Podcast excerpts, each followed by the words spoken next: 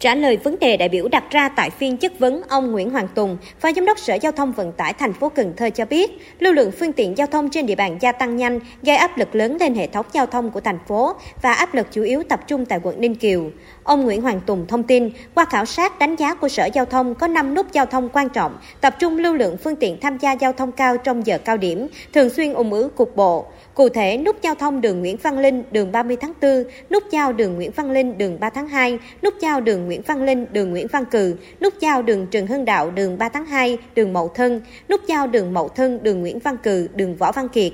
Để hạn chế ủng tắc giao thông, Sở Giao thông đã phối hợp với các đơn vị liên quan tháo dỡ vòng xoay không hiệu quả, bố trí lại giải phân cách, phân lại làn đường cho phù hợp, phối hợp với lực lượng cảnh sát giao thông và thanh tra sở điều tiết giao thông khi xảy ra ủng tắc. Ngoài ra, cấm các phương tiện tải trọng lớn xe container lưu thông trên đường Nguyễn Văn Linh nhằm giảm ủng tắc giao thông trong giờ cao điểm. Phó Giám đốc Sở Giao thông Vận tải thành phố Cần Thơ Nguyễn Hoàng Tùng nhìn nhận, các giải pháp chỉ mang tính tạm thời, chưa đáp ứng yêu cầu, nguy cơ ủng tắc giao thông vẫn sẽ tiếp diễn vào khung giờ cao điểm, sự kiện, lễ hội và triều cường kết hợp mưa lớn gây ngập. Để khắc phục tình trạng ủng tắc tại năm nút giao thông, Sở Giao thông Vận tải đã tham mưu trình Ủy ban Nhân dân thành phố, trình Hội đồng Nhân dân chủ trương đầu tư cải tạo mở rộng với tổng mức đầu tư giai đoạn 1 của dự án gần 1.200 tỷ đồng, được thực hiện trong giai đoạn 2021-2025.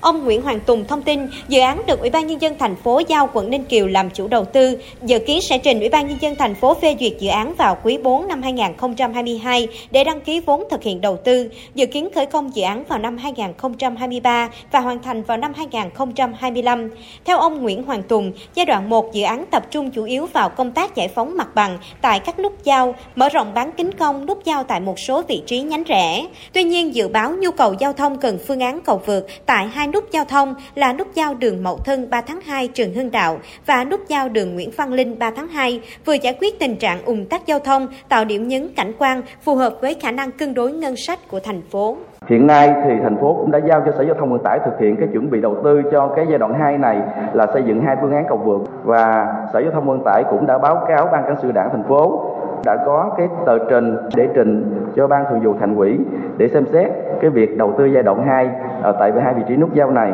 Nếu mà được ban thường vụ cho phép chấp thuận thì à, Sở Giao thông tải sẽ tiếp tục trình ờ, ủy ban nhân thành phố để trình hội đồng nhân thành phố cái chủ trương đầu tư theo kế hoạch dự kiến nếu mà được cấp thẩm quyền chấp thuận thì dự án sẽ được triển khai và hoàn thành đồng bộ với giai đoạn 1 trong năm 2025 sẽ hoàn thành